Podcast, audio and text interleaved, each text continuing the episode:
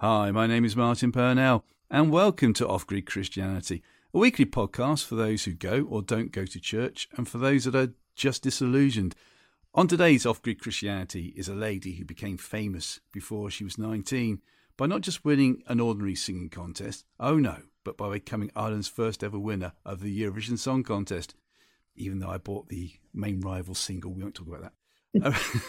A cancer scare in 1976 on a vocal cords hasn't affected her career at all, which has seen our guest become a TV music series presenter in the USA and then the MEP for Connacht Ulster.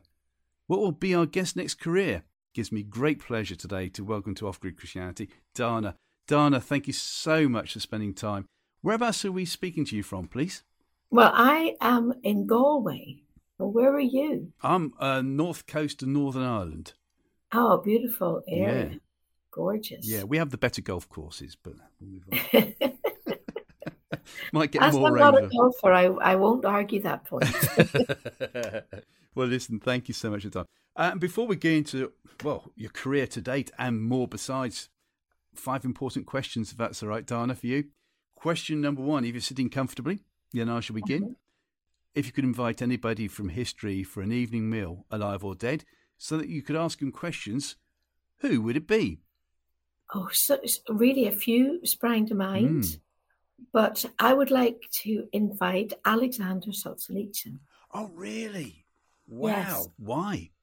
Well, I was nominated to run in the Irish presidential election in in uh, 1997, and honestly, I had no intention or desire to be politically, you know, active. Yeah. Maybe because I'd seen politics fail so miserably in the north, because I was raised in Derry hmm and was living there during the beginnings of the Troubles and continued to visit there throughout the Troubles. But we saw politics fail. So I just switched off completely. I, I didn't watch the news. I didn't want to know what politicians had to say. And yet I ended up being nominated to run in the Irish presidential election, mostly because I- had a platform that could speak for people who felt no one was listening to them Yeah. and who also felt that the Constitution of Ireland, which I had not read, I knew some points about, but I flew over from America where we were living. Mhm. I thought I'll underline in red the important points that I believe are in this Constitution. I ended up underlining almost every page Wow. because the Irish Constitution was based on natural law and it acknowledged in its first page that all power came from God through the people to those that they elected and back to God. Oh, wow. It was a, a totally Christian based constitution, which actually was the foundation of the European Union also. It was built upon the beliefs of believers. And yet, there just seemed to be a desire to, well, I guess you'd call it now cancel, Mhm. erase the roots. Then I, I read a, a- comment by this man that I didn't know very much about, Alexander Sol- Solzhenitsyn, which said, To destroy a people, you must first sever their roots.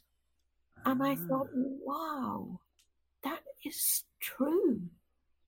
And I believed that was what was happening. So I, in my very first uh, speech, when I was nominated, I quoted him. And so I would be, I'd be fascinated to, to sit down with him. Yeah. In fact, his wife addressed the Parliament on his behalf, the European Parliament, um, before he died. And she reiterated to the Parliament the very great dangers that existed for this new European Union and Parliament if they didn't very carefully monitor that they didn't turn into basically what had happened in the Soviet Union, where people's roots were severed. Mm. And so the people were were left drifting. He said as a child that he heard the old people say that men have forgotten God and that's why this is happening. And they were referring to the ruinous revolution in Russia. Yeah, yeah, 1917. Yeah. And then he went from um, his family were Orthodox uh, Russian. Okay. And they maintained and defied the um, order of the day. They maintained their religion. But he actually then became an atheist. Oh, really? Uh, he was very into Marxism, Len- Lenin- yeah, yeah. Leninism. And he was actually sent to the Gulag. He was jailed hmm for eight years because he, he wrote in a private letter, he wrote against what Stalin was doing. And I think we're seeing that today where there are thought police. You can't even think it. And for writing in a private letter, he spent eight years uh, in terrible conditions. But through that, he found a new belief in God, a new Christian belief. Oh, wow. And so after 50 years, he actually said, you know, through all my writings, my historical examination, he, he actually is a literary uh, Nobel Prize winner. Yeah. But through all of those years and all of that examination and self examination and, and experience and writing, he said the old people were right. People, men have forgotten God, and that's why this is happening. So I'd love to sit down for dinner with him. There are Yeah. different writings about him, conflicting opinions about him, and I would just love to talk to that man. Wow. But before he, he died, he found his faith again. Is that right? He had, yes. Yeah. Wow. You mentioned uh, right at the very beginning there about the Irish Constitution, and that played an important part as far as I was concerned when I joined a certain radio station because there were people down south, as we say here, in the Republic of Ireland who were taking the signal and broadcasting it because we were on satellite, broadcasting it in on medium wave and FM into Northern Ireland. And they were claiming that the Irish Constitution was based on the American Constitution almost word for word, and therefore they had freedom of speech. I don't know, is, is, is that Yes, right? It's yes. based on the American one? Yes, there was actually a quite a connection, and of course they have they don't dare to touch a comma in the American Constitution.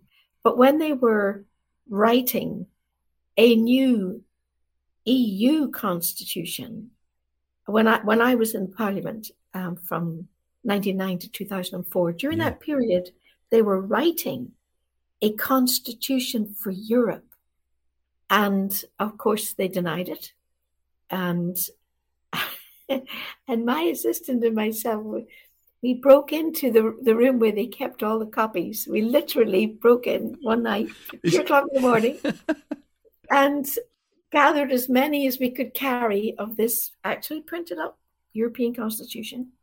And then we i held public meetings where i just handed it out. I said look this is it. It's being denied but this is it and this is where it conflicts with our Constitution in many ways. Wow. And I actually asked an American historian, he was actually a Mormon, Mhm.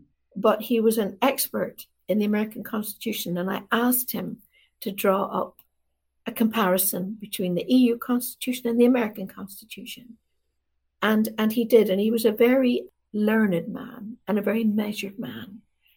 And he basically said, um, you know, if they're not very careful, this is going to go Yeah. the way that America's going, where the Constitution exists. It definitely is strong in what it says, but it will be considered irrelevant or out of date, or they don't mean what they say. Yeah, yeah.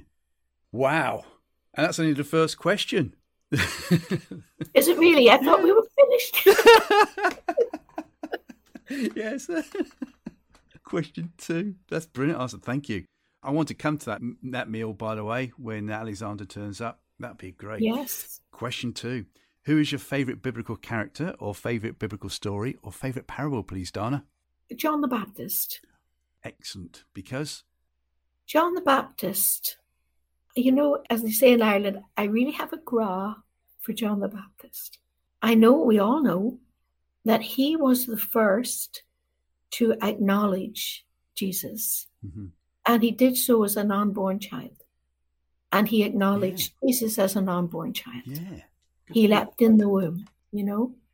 And I believe that was like the first, not the first example of the outpouring of the Holy Spirit, but in the New Testament, it was Elizabeth who, if you like, was representative of the pre Jesus, the, you know, the generation waiting, and the Ark of the Covenant, the new tabernacle, which was Mary.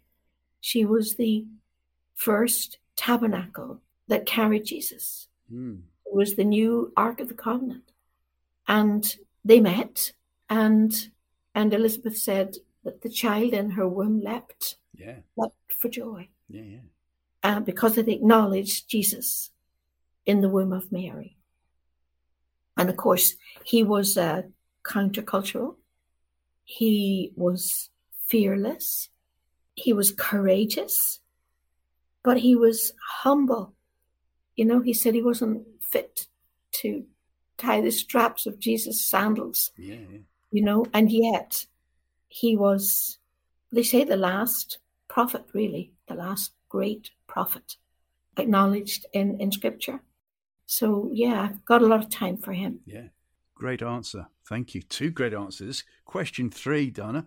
If you could be, I do say normally Prime Minister of the UK or President of the USA, but I also will now say, or Taoiseach, if you want to be Taoiseach, you can for the yeah. day. I could change any law or impose a new law. What would it be? And which one are you going to go for? Which job title, by the way? Well, why not go for all three?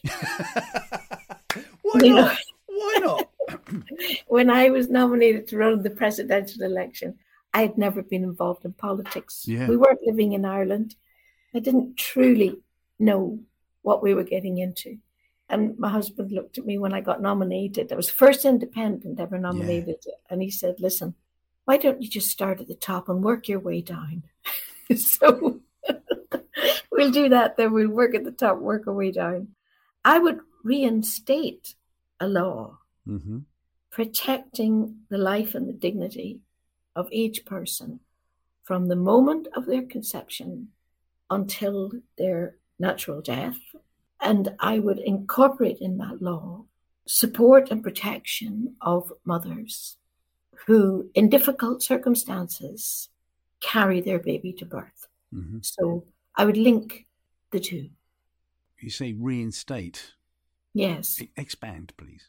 Well, it has been, that protection has been removed mm-hmm. in the Irish Constitution. In England, which doesn't have a written constitution, but does have verbally a constitution for the country. And in America, Roe versus Wade was just overturned. But even on a statewide level, there's still battles going on about the dignity and the protection of unborn children and their mothers. Yeah.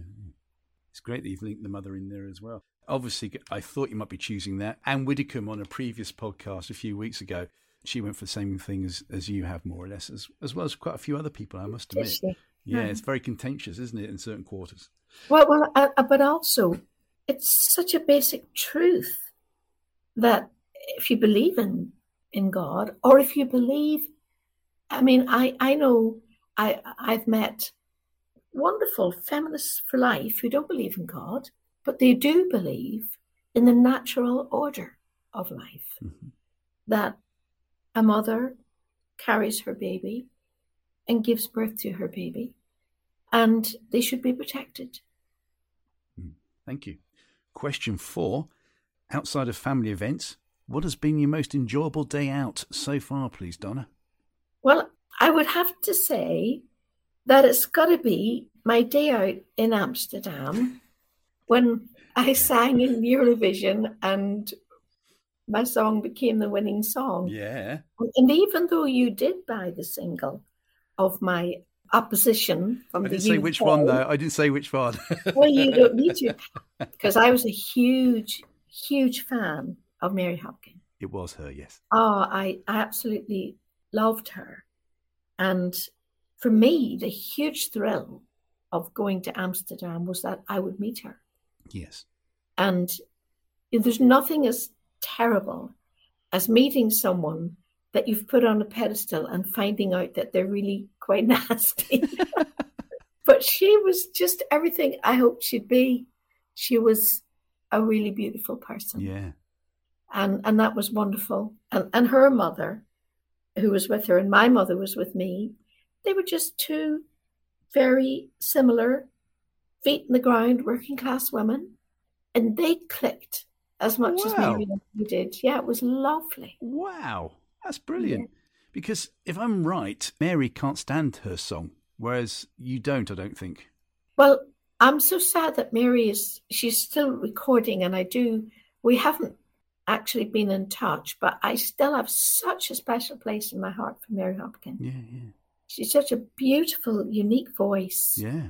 And I know she has recorded and I love to hear her sing. But I'm I've I'd love to meet her again actually in person. When I started singing as a solo singer, I was in folk music. hmm So I was very into Irish folk and American folk. I loved American folk. And to me, all kinds of everything is like a beautiful, simple folk song, you know? Yeah, yeah. It- it- More than it is a pop song, it's a folk song. So I have a great fondness for it. And I've often said, thank goodness I didn't win with a song like My Way, with this big booming ending. And otherwise, you know, I'd be dead by now, definitely. I don't think Frank Sinatra actually liked that song from what I've gathered. really? Yeah, I don't think he did. No. No. There you go. No. Don't tell Paul Anka because he'd be really upset. I'm sure he would be. I'm sure he would be. In fact, if I remember rightly, just showing my age here slightly, David Bowie loved it so much he tried to buy the rights for it, but was outbid, I think, or whatever, by Paul Anka. Really? Uh, yeah, yeah, from the original French version. And so Wow. David Bowie, then, if you know Life on Mars, he took, Yes. he took the basic chord structure and messed around with it. And so Life on Mars is based on um, My Way. Oh, remind me to tell you something about David Bowie. Go on then. Well, What now? Yeah, go on, and then we'll carry on afterwards. Well, after I won Eurovision, of course, I, I was still at school at the time, and I was, I was a musician because yeah. piano was my instrument, not the voice. Okay. And I was taking part in the first Anglo-American television link-up. So it would have been late 1970s or early 71s. hmm And we were in the talk of the town, as far as I remember. And we were linking up to America, and it was a real big thing. And Dionne Warwick was the co presenter in America. Oh right. I can't remember who presented with us in England, but there was a lot of artists from both sides taking part. Wasn't Simon Dee? Was it? He was talking No. those days. No, no, it wasn't him. Okay. I must look that up. but uh, the newcomer had straggly blonde hair, skinny, blue jeans and a different coloured blue denim jacket and a t-shirt. And that was David Bowie. wow. He got the award as best newcomer. Wow. Thank you. That's a great answer. What has been your most embarrassing moment, Dana? I've had a few. That's from my way. Am I only allowed to tell you one? You, you can tell as many as you want. Uh, well, I'll tell you one from my singing career. We were in we were in Germany, uh, and it was a tour. It was a Mm. European tour, and it was myself and Engelbert Humperdinck, and we had our own orchestra with us. So everywhere we flew, we all flew together. Oh, you know, right. in, Yeah, yeah. in in the one airplane, and the, it was a classical concert hall, so it didn't have curtains like a like a theater. Yes. So it had you walk through a door and you're on the stage, but they had built up in the middle of the stage area another higher stage area for the orchestra mm-hmm. and for the singer. So you'd walk out through this door, across the stage, and up about four or five steps, and then your microphone was in the middle of that that area. So I was told that I would take only one curtain call, and that would be it. So I went back for my curtain call and I was given a huge armful of flowers and they Mm. didn't wrap them in cellophane. They were just tied with a ribbon. There was like thorns on them and everything with big bouquet flowers. And I walked off and anyway, I, I got a very lovely reception. And so the stage manager said, Go back, go back. And I said, All right, I'm not go back, go back, take another bow. So he opened the door, but it was pitch black. So I, I walked to where I felt the steps were, stepped on the first step, stepped on the edge of my dress, and fell on my mouth and nose up the steps, my elbows forward, the flowers all around me. And then the man with the, the spotlight Yeah, yeah. found me. I'm lying there, a terrible mess. And I was hurting everywhere my knees, my shins, my elbows. And the uh, orchestra leader, Scottish guy, he came over and he helped me up. The flowers were all bent. and uh, I got up to the main microphone and I could hear like the trombones, the trombones were going, you know. What I didn't know was as I fell forward on my elbows, I had ripped the zip completely out of the back of my dress. Oh no. Oh, it was the most terrible moment when I realized what it must have been like from the back. so I kind of, oh, I'll never ever forget it. Well, I'm Mm. dying to say that you had all kinds of everything when that happened, but I won't because that's a very cheap, cheap joke. I won't say it. But Okay, okay. wow! Please tell me that's on YouTube somewhere or it's been recorded. No, No. those were in the days before YouTube. Yeah, no one had a f- Mm. camera. Oh. Well, thank you. That would have been embarrassing, I must admit. That It was, it was. well, thank you so much for that, Dana. I spent some time thinking how we're going to take this interview. Now, basically, at least three career Danas. You've got the singing Dana, which we've alluded to. We've got the Euro MEP Dana, which we've already alluded to as well. There's also the USA TV Dana, mm-hmm. because you were heavily involved in that. I'd like, if that's right, to start off with why you went to America. But also, I noticed in my little research that I did that way back in the, the early 70s, I think it was 1974, you did a, a chat show for the BBC called A Day with Dana. What was the format? Oh, it was a television show, Yeah. a series, and actually, it was a wonderful format where I would drive in a little sports car Mhm. from A to B to C. And along the way, I would see, you know, the touristy or interesting things. I talk to people Yeah. and sing songs as I was driving. Ah, and then sing songs in different locations and then sing finally at the closing like uh, whether it was a concert or whether it was in a hospital that was actually an unbelievable experience because they had formulated the idea for the show and met with me and my agent at Katz and I couldn't drive I'll never forget the actual look on the face of the producer, Peter Whitmore. And he used to do all the comedy yeah. shows. He was a great comedy producer. Yeah, he was involved with Morecambe Wise. I Yeah. But he wasn't laughing that day. So he said, Oh, he said, Oh my God. He said, We've we've got funding and everything ready to go. He said, You're gonna have to learn to drive. So I, under great pressure, I started taking lessons, but I only had a matter of like six or eight weeks. And I failed my test. No. So for the recording, the very first day recording, the first song was Chelsea Morning. Wake up, it's a Chelsea morning, and the first thing that I hear, da da da da da da da da. And I'm driving the sports car up the cobbled lanes of Chelsea Uh huh. and had to start at A and finish at B, where they put a marking on the road where the camera was.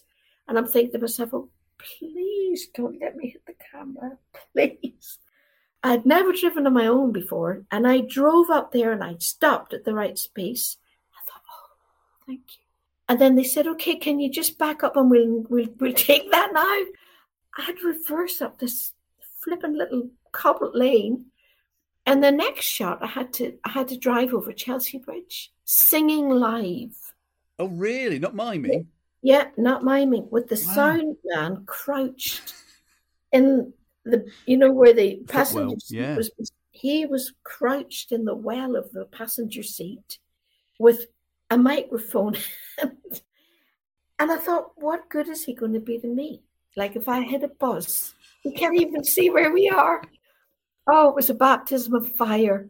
But I loved that series. I really, really loved it. And I really wish I had videos of it. I Yeah. Yeah. I'm glad I mentioned it because someone told me a few years ago when I moved over here that he thinks that the way God works, certainly in his life, and I think it applies to me as well, is, is that whatever you've done in your past 20, 30 years, God won't forget that because they'll come back. And here you are, you had an introduction here to the BBC in your chat show, and then you end up in America. Yep. So, with that in mind, I'd like this rest of the podcast, please, to be for encouraging those that are feeling disillusioned, and for those that say, you know, and can say, hey, actually, you know, don't give up. God is still here, and this is what's this what happened to me, sort of thing. So, with that in mind, then, Dana, tell us about why you went to America and how you ended up on your own TV series, please. First of all, I would say that the most difficult times for for me as a believer in knowing that there is a God, Yeah. Because for a time I thought there was no God, and then when I was very blessed in a moment when someone prayed over me, and the reality of God was so real that I felt if I reached out my hand, I would touch Him. Oh, wow. Uh, and I never lost that absolute sureness that, that there is a God. But the most difficult time is what I call the holding pattern. You know, when you are praying about what what you're to do in your life, maybe about a particular problem or a decision you have to make, mm-hmm. and you're really, really praying hard, and yet it seems you're getting no answer. Yep. And it's taken a very long time to realize that it isn't that there isn't an answer, it's just that the timing isn't right. And it's like you're we're one part of the jigsaw Yeah, yeah. that, that God has to fit together. He has to fit together the people around it who will make it happen and the right timing. So we had been praying for, I'd say, about three years, maybe more, because we were living in Northern Ireland. But the mm-hmm. bulk of my work, and Damien was my manager and Yeah. worked with me, it was in the UK or Europe or America. It meant that our time with our children was always difficult Mhm. to get enough time. And we'd have holidays together, and I loved doing summer seasons because then we were in one place and I could be with them all day, and we'd go out and work at night and come back. And winter seasons, I loved doing pantomime because, again, we were in one place. But apart from that, it was, oh, I used to get so depressed. And Oh, wow. and so we just, I remember leaving the, the, the girls at the time, they were old enough to go to school, dropping them at school and driving back. And we lived in a beautiful house and we loved where we lived. And I just stopped the car and driving up the driveway. And I just said, Lord, just take it all, take everything. But please give me time with our children. And and and it would have been about maybe still two years after that that my husband and it's too long a story to go into but my husband was offered a job setting up a retreat program and eventually retreat center with mother angelica Mhm. who was the founder of ewtn and for anyone who doesn't know about ewtn or mother angelica i really recommend you read her biography Yep. she was from an enclosed order that didn't have a television or radio, but she was a wonderful communicator and teacher. So she was doing little teachings, and they were being recorded in a, a local station and then distributed out to other stations. And the local station was going to show a film that she felt was sacrilegious. And the owner of the station was a lapsed Catholic. He was Italian, and she was Italian. hmm And so she went to him and she said, "Uh, You know, you can't show that film. And he basically said, You can't tell me what I can show. And she said, If you show that film, I can never record here again. And he said, Well, mother, if you don't record here, you're not going to be recording anywhere else. Because, like, I'm the real deal here if you want to do your. Yeah. So she drove back to the convent and they were building a garage. And so she sent to the workmen, Can you make that longer and wider? And, and the workman says, How many cars you going to put in here, mother? she said, No, she says, I'm going to make it a television station. And that's how EWTN began. And it's now the biggest global Catholic teaching network in the world. Wow. Damien was offered a job. I wasn't offered a job to go there. I felt I was going there to retire. And Oh, we sold our home, we gave up our careers, and we moved to Alabama, Birmingham, Alabama. And when we were there about nine months or so, mother said one day to Damien, We're talking heads, you know, Mhm. we don't have any music. And she said, and I want, I want to give a platform to music ministries and I want to reach young people. Would Dana do a series for me of music and an interview? I mean, we only live 10 minutes away. So I said, if I can take the children to school and I can pick them up again, yeah, I'll do it. Wow. And that's how I ended up recording a great deal of series for EWTN. Wow. You see, that just shows, doesn't it? Okay, and this time uh, with EWTN, I take it a car wasn't really involved. So, you- no. but you know, from what happened previously, twenty years previous, that comes back again to give you that kickstart to know that you could do it, which is brilliant. Yeah, I, I do believe, um, Martin, that like all the experiences of our lives, we don't really know what gifts we have. You know, we really don't. No. And, but only God knows that. And He gathers together all the, let's call them themes Yeah. in our life, all the things we've learned, all the things we don't know we know, and he kind of neatly ties them together for each experience we encounter. Because you never stop encountering a new experience with, with God because he's he's always leading, you know, he's always encouraging Yeah, yeah, us to keep moving forward. yeah. When did you become a Christian, Dana? Well, I was born into a Catholic home where we practiced our faith and we prayed together as a family. We Mhm. prayed the rosary, which is basically a meditation on the life of Christ. And and it's really in many ways through the eyes of his mother. And we would oh we were never out of trouble when we prayed the rosary because there were six of us. We'd all be kneeling down trying to push one another over and make each other laugh. Like we were never out of trouble. But in my community, all my friends went to Mass. hmm So it wasn't something that was extraordinary or you were countercultural. You you you know, it was just life. Yeah, yeah.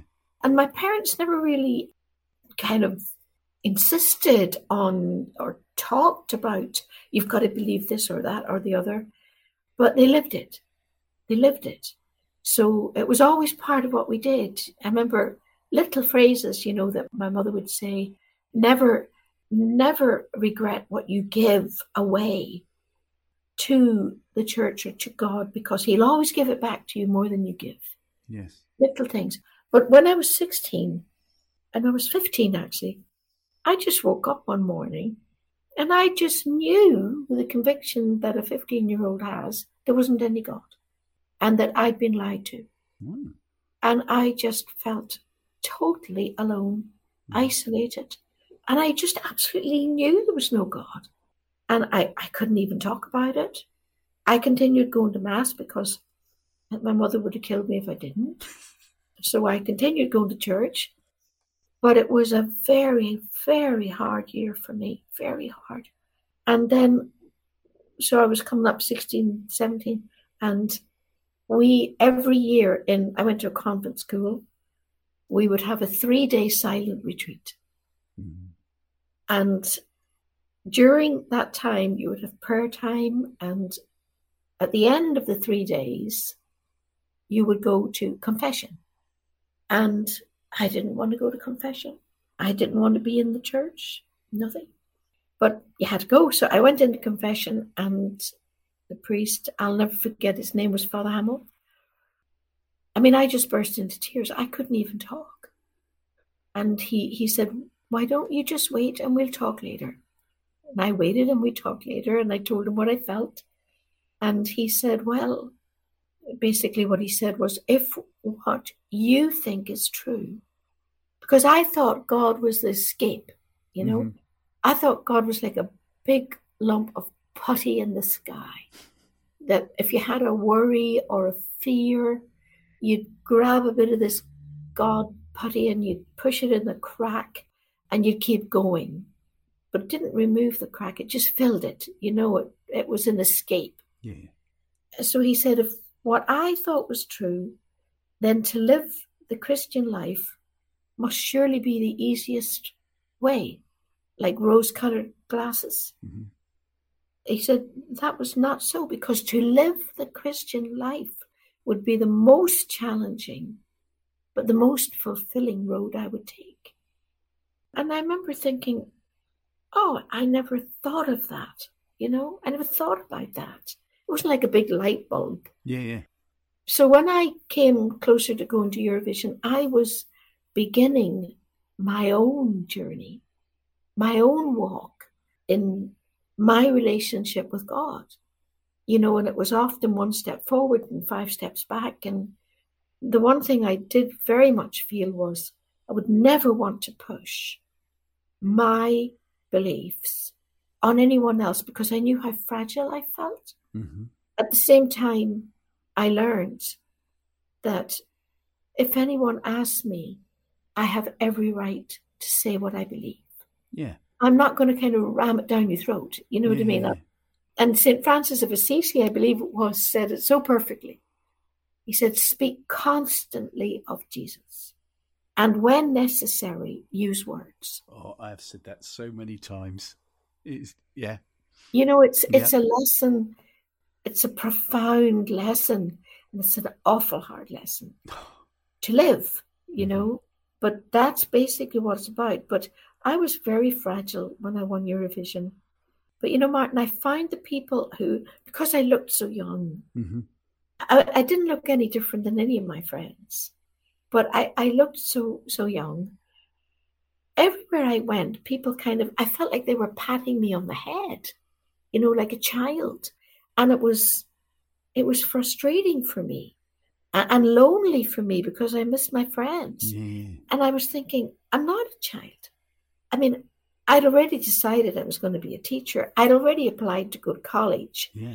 Uh, I didn't want to be a singer. And I thought, no, you know, they don't even know me and they treat me like a baby. But the ones who treated me normally were the Christians that I met. Oh, really? Yes. And that I felt most comfortable with mm. and safest with. Mm. And they weren't all Catholic. In fact, most of them were not but they they supported me and they loved me where I was and didn't push or pull me. Mm. And so gradually I I took step by step in my relationship with God. Yeah, yeah, yeah. You're born in London. You then move over when you were five to Derry in Northern yeah. Ireland. And then we come all the way up to the 1990s, as you've, you've alluded to. You go into politics. Yep what encouragement did you get on that career for going into to politics from Northern Ireland, which, if anyone dares to look at the news from what's happened, because we came up to the 25th anniversary of the, the peace process, what encouragement did you get in all that process leading up to you going into to politics?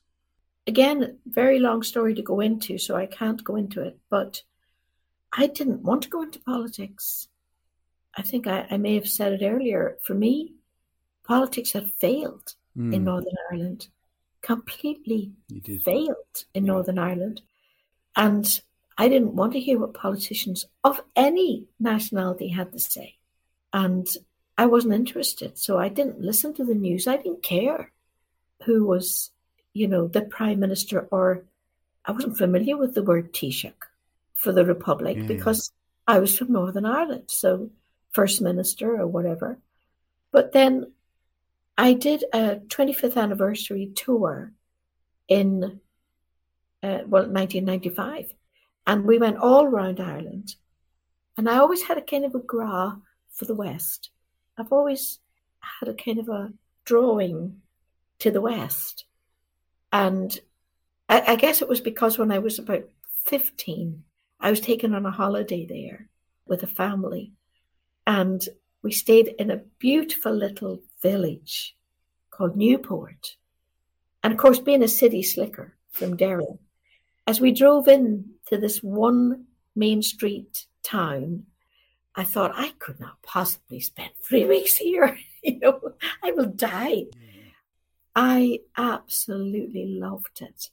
And there's there's like a silver light there in the evenings because it's all granite stone walls, all rough stone walls. But when the light hits it in the evening, it like shimmers. It's gorgeous. So I loved the time of touring in the West, and we'd go to Mass each morning. And they had done a documentary which went out on BBC and RTE of our life in America. All right, okay. And so we did, as we still do, when we have a meal, we eat together as a family and we say grace before meals. And at that time, what we did, our children, we would all hold hands yeah. around the table. And then I would say, uh, Damien would start it and he'd say, God bless John James. And then he would turn to me and he'd say, God bless Mummy. And I'd say, God bless Ruth. God bless, you know, round the table. I mean, for us, it was just everyday life. Yeah, yeah. But after Mass, I find people were gathered to talk to me and how much it meant to them to see that. And I suddenly realized these people are not seeing what they believe reflected anywhere, nowhere. It's not in the media. Mm. It's not in the national media. It's not in the newspapers. And what it did was it isolated people into pockets, you know, it isolated them. And I was taken aback. And then we'd go on to talk about the, the working conditions. The West was actually very underfunded, job wise, road wise. You know, it, it was just kind of a neglected area. Yes. And listen, as far as I was concerned, politics couldn't do anything. So I, I wasn't thinking politics. But 1999, President Mary Robinson stepped down early to take up a job in the UN. Mm-hmm which was seen by many as a great insult to her country. But I got a letter from, I didn't know who they were, but they were a Christian group. And they asked me if I would speak on behalf of the people in the country who felt they weren't being listened to because I had a platform. Yeah. Well, of course, I tore it up and I threw it in the bin. I didn't even tell Damien. And then they wrote again to say, they'd like to come over and talk to me. And I said to Damien, Oh my, these people are totally, yeah. they're totally crazy. I don't even want to speak to them personally. Just get someone to send them a message that I'm not interested. So we did. We found someone who, who knew one of the people and um, we sent a message. No, please do not come to Alabama. no, I'm not interested. And the next thing that happened was they made a press release that I was considering it. And I think it was the Universe newspaper in England printed Dana considers Irish presidential election. Wow. Oh, I really truly I knew I thought I was going to have a nervous breakdown. I was so upset. So upset. Because I could see how ridiculous it was and yeah. how bizarre it was. I had never spoken about my feelings mostly because I felt, apart from my religious beliefs, when I'd be asked, or my position on protection of life. If I was asked, I would absolutely speak, but never on political issues. So I thought, I know how bizarre this is going to look. Then the Irish papers picked it up, and then, you know what?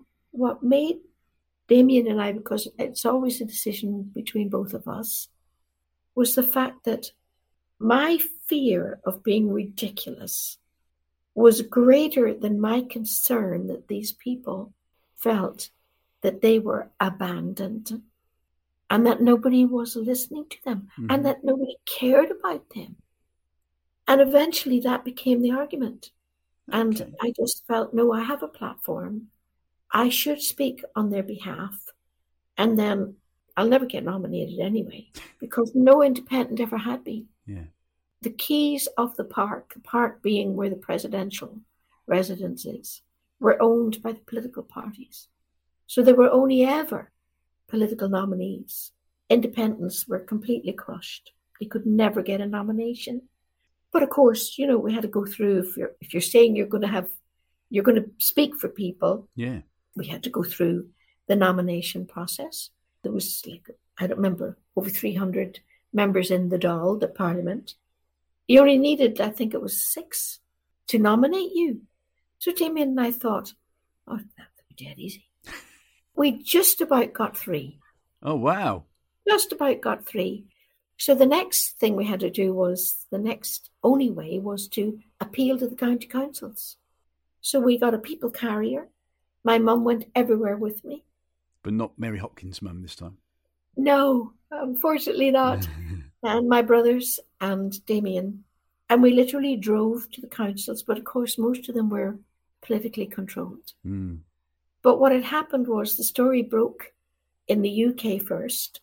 Then it broke in America because I was living in Alabama. hmm And so the media there and in Scotland and Wales, they were intensely interested. So they shone a light Ah, on what was happening in this process. And I became the first independent ever nominated.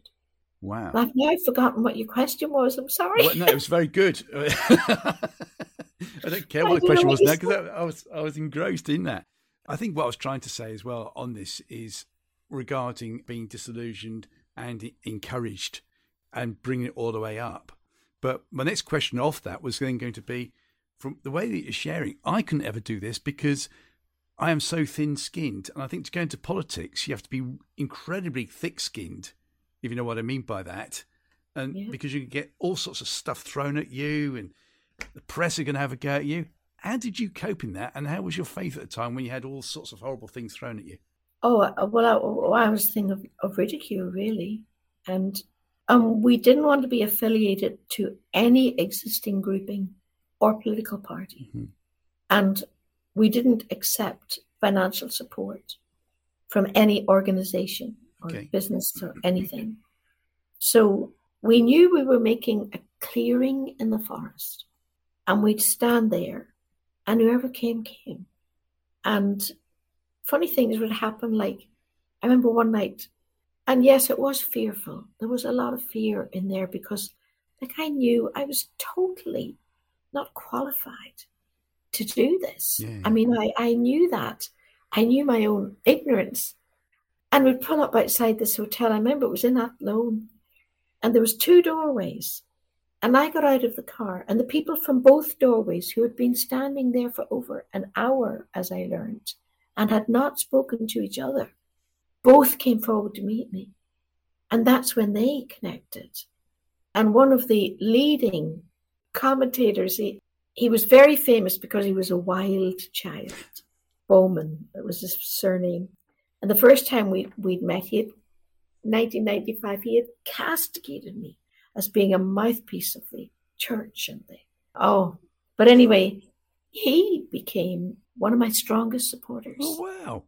because he saw how I was really mocked. And he said, Look, I, I may not agree with you, but I will, I'll die supporting you. You know, he was a real Wow! liberal, liberal, Yeah, you yeah. know, and, and people came from all different belief systems and none because I think they could identify that I was being truthful. Yeah. and and I was honest with people. So what happened was gradually I got more and more and more support. And I ended up coming in third place above the two biggest parties and the third biggest party, the Labour Party, I got double their vote. Wow. And the leader of it resigned. But he had made a big statement previously saying he was now living in post Catholic Ireland. And I got double their vote. And because of the strength of that vote, which meant nothing to me because, you know, I, I just wanted to go back home. Yeah.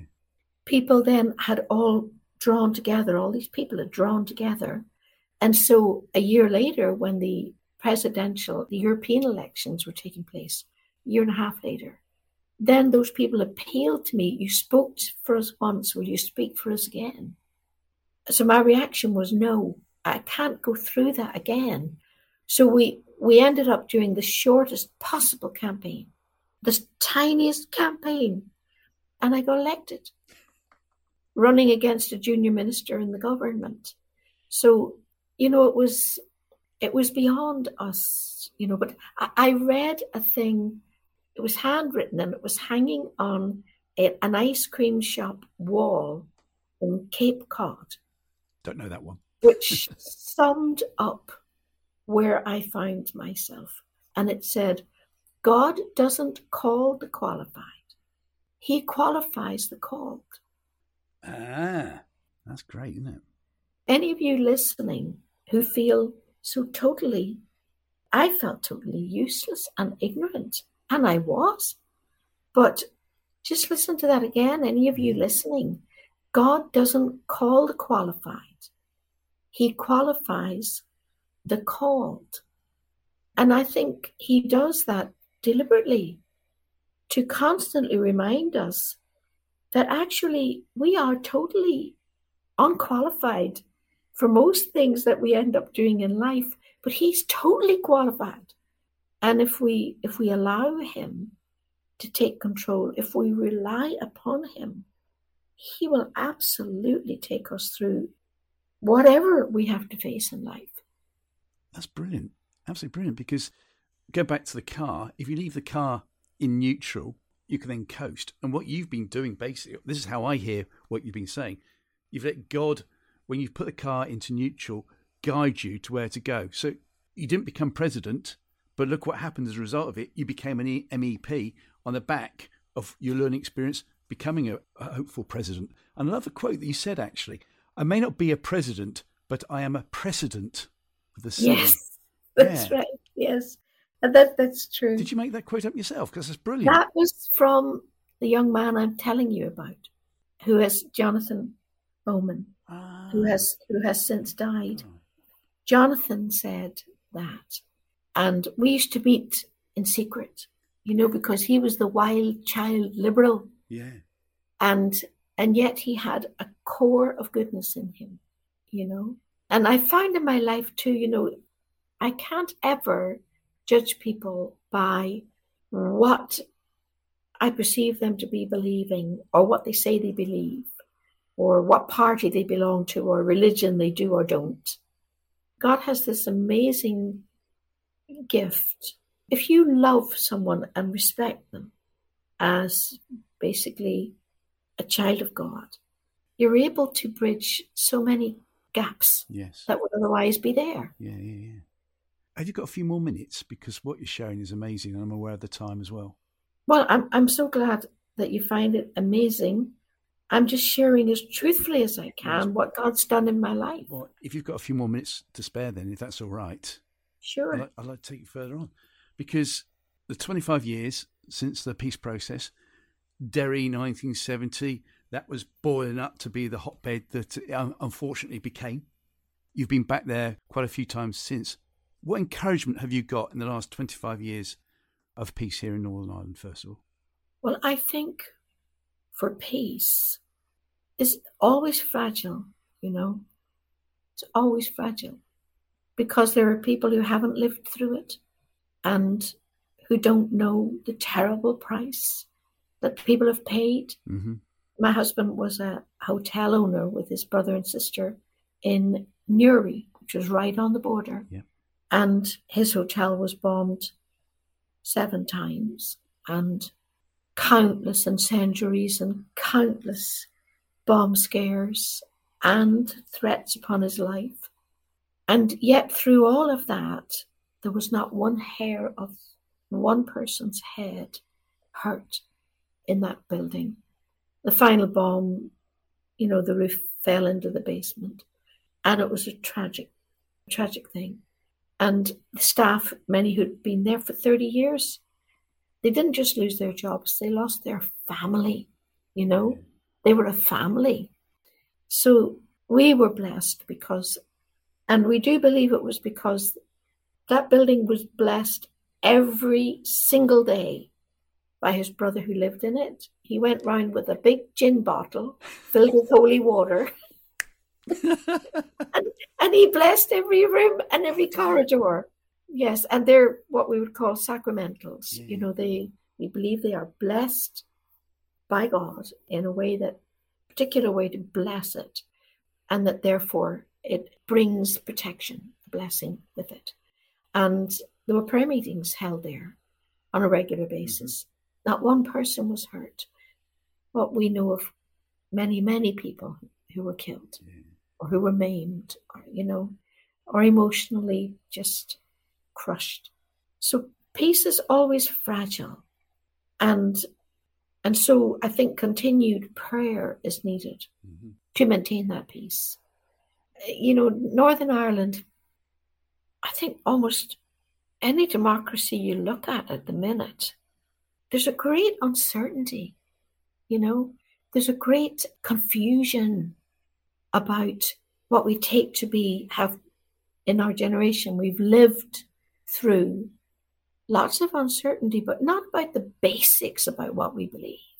You know, it's a very uncertain time. So I can only speak for myself. I have to cling on to God. You know, I have to cling on to what He's telling me, how He's leading me, Mhm. Because there are many, many people I think who feel the same. And just because you don't see your beliefs reflected in the media, quite the opposite, or on television, quite the opposite, or in political circles, quite the opposite. There are actually millions who feel the same and who believe the same. And we have to hold tight onto God. We have to hold tight onto what we believe to be true. Wow. It's a pity you're not still in politics because I think lots of people be listening today would say, well, I'd vote for her. So, what is the No. future then for Dana? Encourage us. Tell us, what, what's the encouragement for, for Dana and what's going to happen in the future for Dana, please? Well, we were praying. Damien and I were praying. We'd gone through probably one of the hardest periods of our lives oh, really? from 2011, certainly up until very recently. Very, very hard period. And coming gradually out of that, not completely out of that, but coming out of that time, we were just asking God, what do you want us to do? Please let us know what you want us to do, and please give us the courage to do it.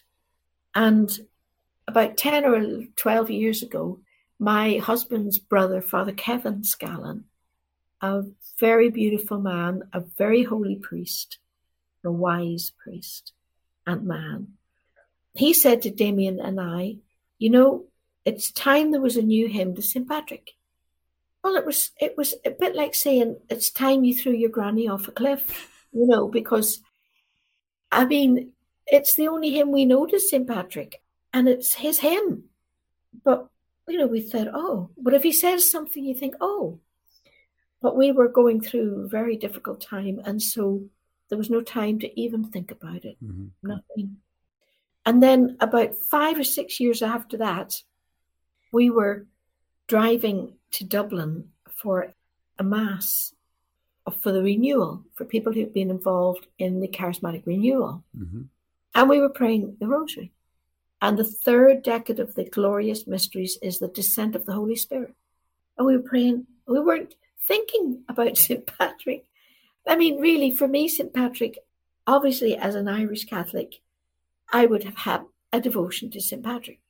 And my town where I was raised, Derry, the Gaelic name is Colmcille, the oak leaf of the dove of the church, St. Columba, who was one of the great exponents of Patrick's mission and yeah. followers.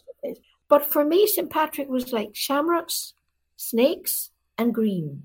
I didn't know him. And suddenly, 90% of this song came to me in the car. And I shared it with Damien, and we both thought it was really important. Then, the next five or six years, I knew there was something missing, but I couldn't figure what it was. And Damien was always saying, You've got to record that because that's a really important song. You have to record that. And I'd think, Yes, I do, but I, I don't know what's missing. And then we went to visit with his elder brother, St. Patrick's Centre in Downpatrick, which, if you haven't been there, is a truly beautiful place to visit. It's the only, which I didn't know, the only centre in the world focused entirely on St. Patrick.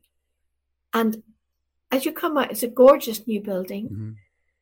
beautiful food there as well. But let me deviate to the human level. Beautiful food, beautiful gift shop, but uh, just There's an even better pub just around the corner, but that's another story. it does fantastic food, but anyway. yes, I never went there, but you come out the door, you look up, and in the graveyard above the Church of Ireland, that's where St. Patrick is buried. Yeah. And he's buried with St. Patrick, St. Bridget, St. Columba mm. in the one grave. And we went to visit there, and Damien happened to mention, oh, you know, Dana's been writing this song to St. Patrick, but it's not finished. And the director said, if you ever get it finished, he said, we're launching this new audio visual, which is gorgeous. And maybe we could launch the song at the same time. And I kind of nodded my head. I didn't say anything. but I thought, he's got to be joking. Like it's 12 years at least since Father, Father Kevin said to write it. And I'm about five years waiting on this missing bit. And blow me, end of January it came. The missing bit came. We retained it on the 1st of February with a wonderful traditional guitarist, dear friend, Martin. And you know, as Damien pointed out a few weeks later, you know, you retained that on the Feast of St. Bridget. and in two and a half weeks, we had it recorded and mm, finished. Mm, mm. And it's called Light the Fire. And it's been called an anthem for today because St. Patrick's, his whole life, his mission was to light that flame of faith, that love, yeah, yeah, yeah. that mission. So that's happened. I mean, unexpectedly. And at the same time, I did a, a new remixed version of a song that was a, a, very big hit for me back in the 70s called Fairy Tale. Mm-hmm. But Fairy Tale coincided with a cancer scare on my vocal cords, which meant after the operation, I had to take a piece of the cord out. It took me five years to come back to normal wow. singing and performing. Wow. I had learned to speak again. So I always had a fear of that song. Yeah. I've never sung it on stage since then, 1976. But my brother did a fantastic new version of it and a remix. And a DJ in the northeast of England picked it up, started playing it, and it's starting to get lots of airplay at the same time as the St. Patrick's song. They're completely yeah. But you know, I think that's what God does, you know. He takes every strand of our lives and he gathers them together.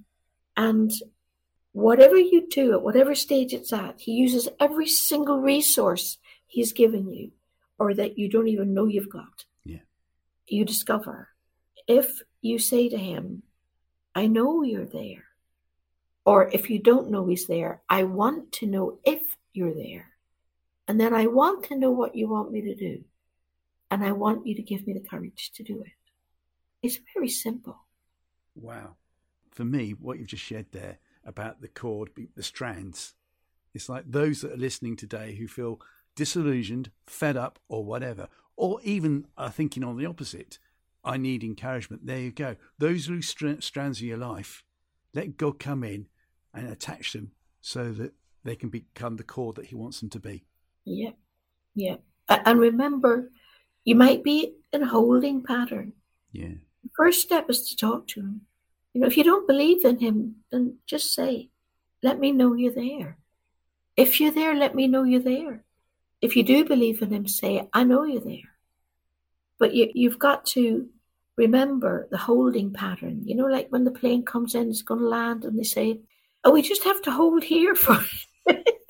and you're circling and you're circling and you're thinking, when are we ever going to land? Sometimes it has to be that way because he doesn't have all, you know, the things together to enable you to do what he wants you to do. Yes. Dana, it's been seriously a real privilege to hear your wise words today. Thank you so much. And before we close off, I've just got one more question, if that's okay. And that is who your Christian hero is. And what we have on this, and this has been going for when I was in radio all those years ago, little did I realise that when I had to give radio up, uh, I'll be coming back in another form. So there's something else that we've been alluding to as well. And yes. this is one of the features I did called the two minute hero. So you've got to choose a hero of yours, and it can't be anybody that's still alive because you never know. It might turn out in a few years' time they go, oh, look what happened to such and such. So, Dana, the Eurovision Song Contest winner of years ago. Okay. And now It's worth all the money I paid you for that, Martin. it's the asthma. And the politician that you then became and TV broadcaster in America. Who is your Christian hero, please? My Christian hero is St. Patrick. And he is my hero because I'm just learning about him as a person. He was trafficked. He was sold into slavery. He lived in abject poverty.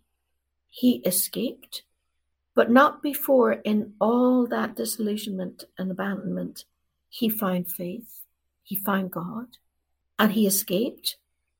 But he returned to the people who did that to him. He was countercultural. He stood in defiance, some would say, of the king. It was in defiance because anyone who lit the paschal fire before the king would be killed. Mm-hmm. But he lit that fire, but it wasn't fire of anger. It was a fire of love, a love that lit all of this island and spread beyond this island throughout the world. And that's why in many countries the Irish are welcomed and they're considered warmly. And that's why we have St. Patrick Day parades around the world. He's a saint He's a man for today. His message is for today. And he wants to light the flame in our own hearts. You can't light a fire until you light the flame in your own heart. And then it will link with all the flames in the hearts around you. And it is a fire of faith and hope and love. It's a great choice. And for those that haven't heard my podcast with Martina Purdy, and Elaine Kelly. It's a two parter uh, we released for St. Patrick's Day where they take me around all the sights, the sounds, the smells, as somebody would have said on a certain rock film, of his sites in uh, and around Downpatrick. Please have a listen because it will only get you the, the feeling that you've just got to go and come over here and see what the sites are actually like in real life because it's it was a, brilliant time for me to spend a day with them. And uh, yes, I feel so much better learning more about St. Patrick as a result. Dana, please give my thanks to your husband for, for, all the emails. So this has been able to take place. It's been a privilege, sheer privilege to listen to your wise words today. Thank you so much for joining us. Well, it's been a privilege to talk to you, Martin, and I just send my very best to you and your family and to your listeners. God bless. God bless. Thank you, darling.